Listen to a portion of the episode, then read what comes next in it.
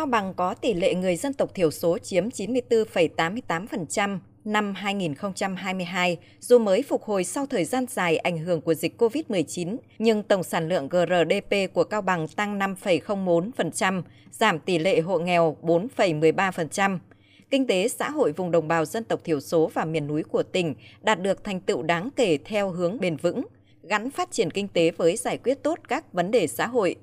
Có những kết quả này một phần nhờ vai trò quan trọng của những người uy tín trong cộng đồng dân tộc thiểu số. Họ là những cánh tay nối dài giúp cấp ủy chính quyền địa phương trong công tác tuyên truyền, vận động đồng bào các dân tộc thiểu số chấp hành tốt chủ trương của Đảng, chính sách pháp luật của nhà nước,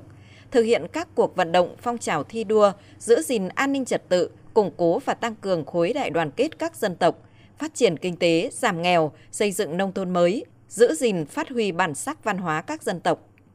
Anh Tần Tài Nải, người uy tín xóm Mù Trảng, xã Xuân Trường, huyện Bảo Lạc, tỉnh Cao Bằng cho rằng những người có uy tín luôn phải thực sự gương mẫu trong cuộc sống, đồng thời đi đầu trong phong trào làm kinh tế. Như vậy mới có thể làm tốt nhiệm vụ của mình. Trong ờ, những năm vừa qua ấy, hàng năm mỗi năm ít nhất là một xóm là ba cặp trở lên, đặc biệt là tảo hôn. Và trong quá trình tuyên truyền vận động hiện nay, mỗi năm, như năm ngoái, năm 2022 lác đác có hai cặp. Năm nay dự kiến sẽ không khó rồi thứ hai nữa là thì bản thân là người có uy tín, cho nên tuyên truyền vận động bà con nhân dân trong xóm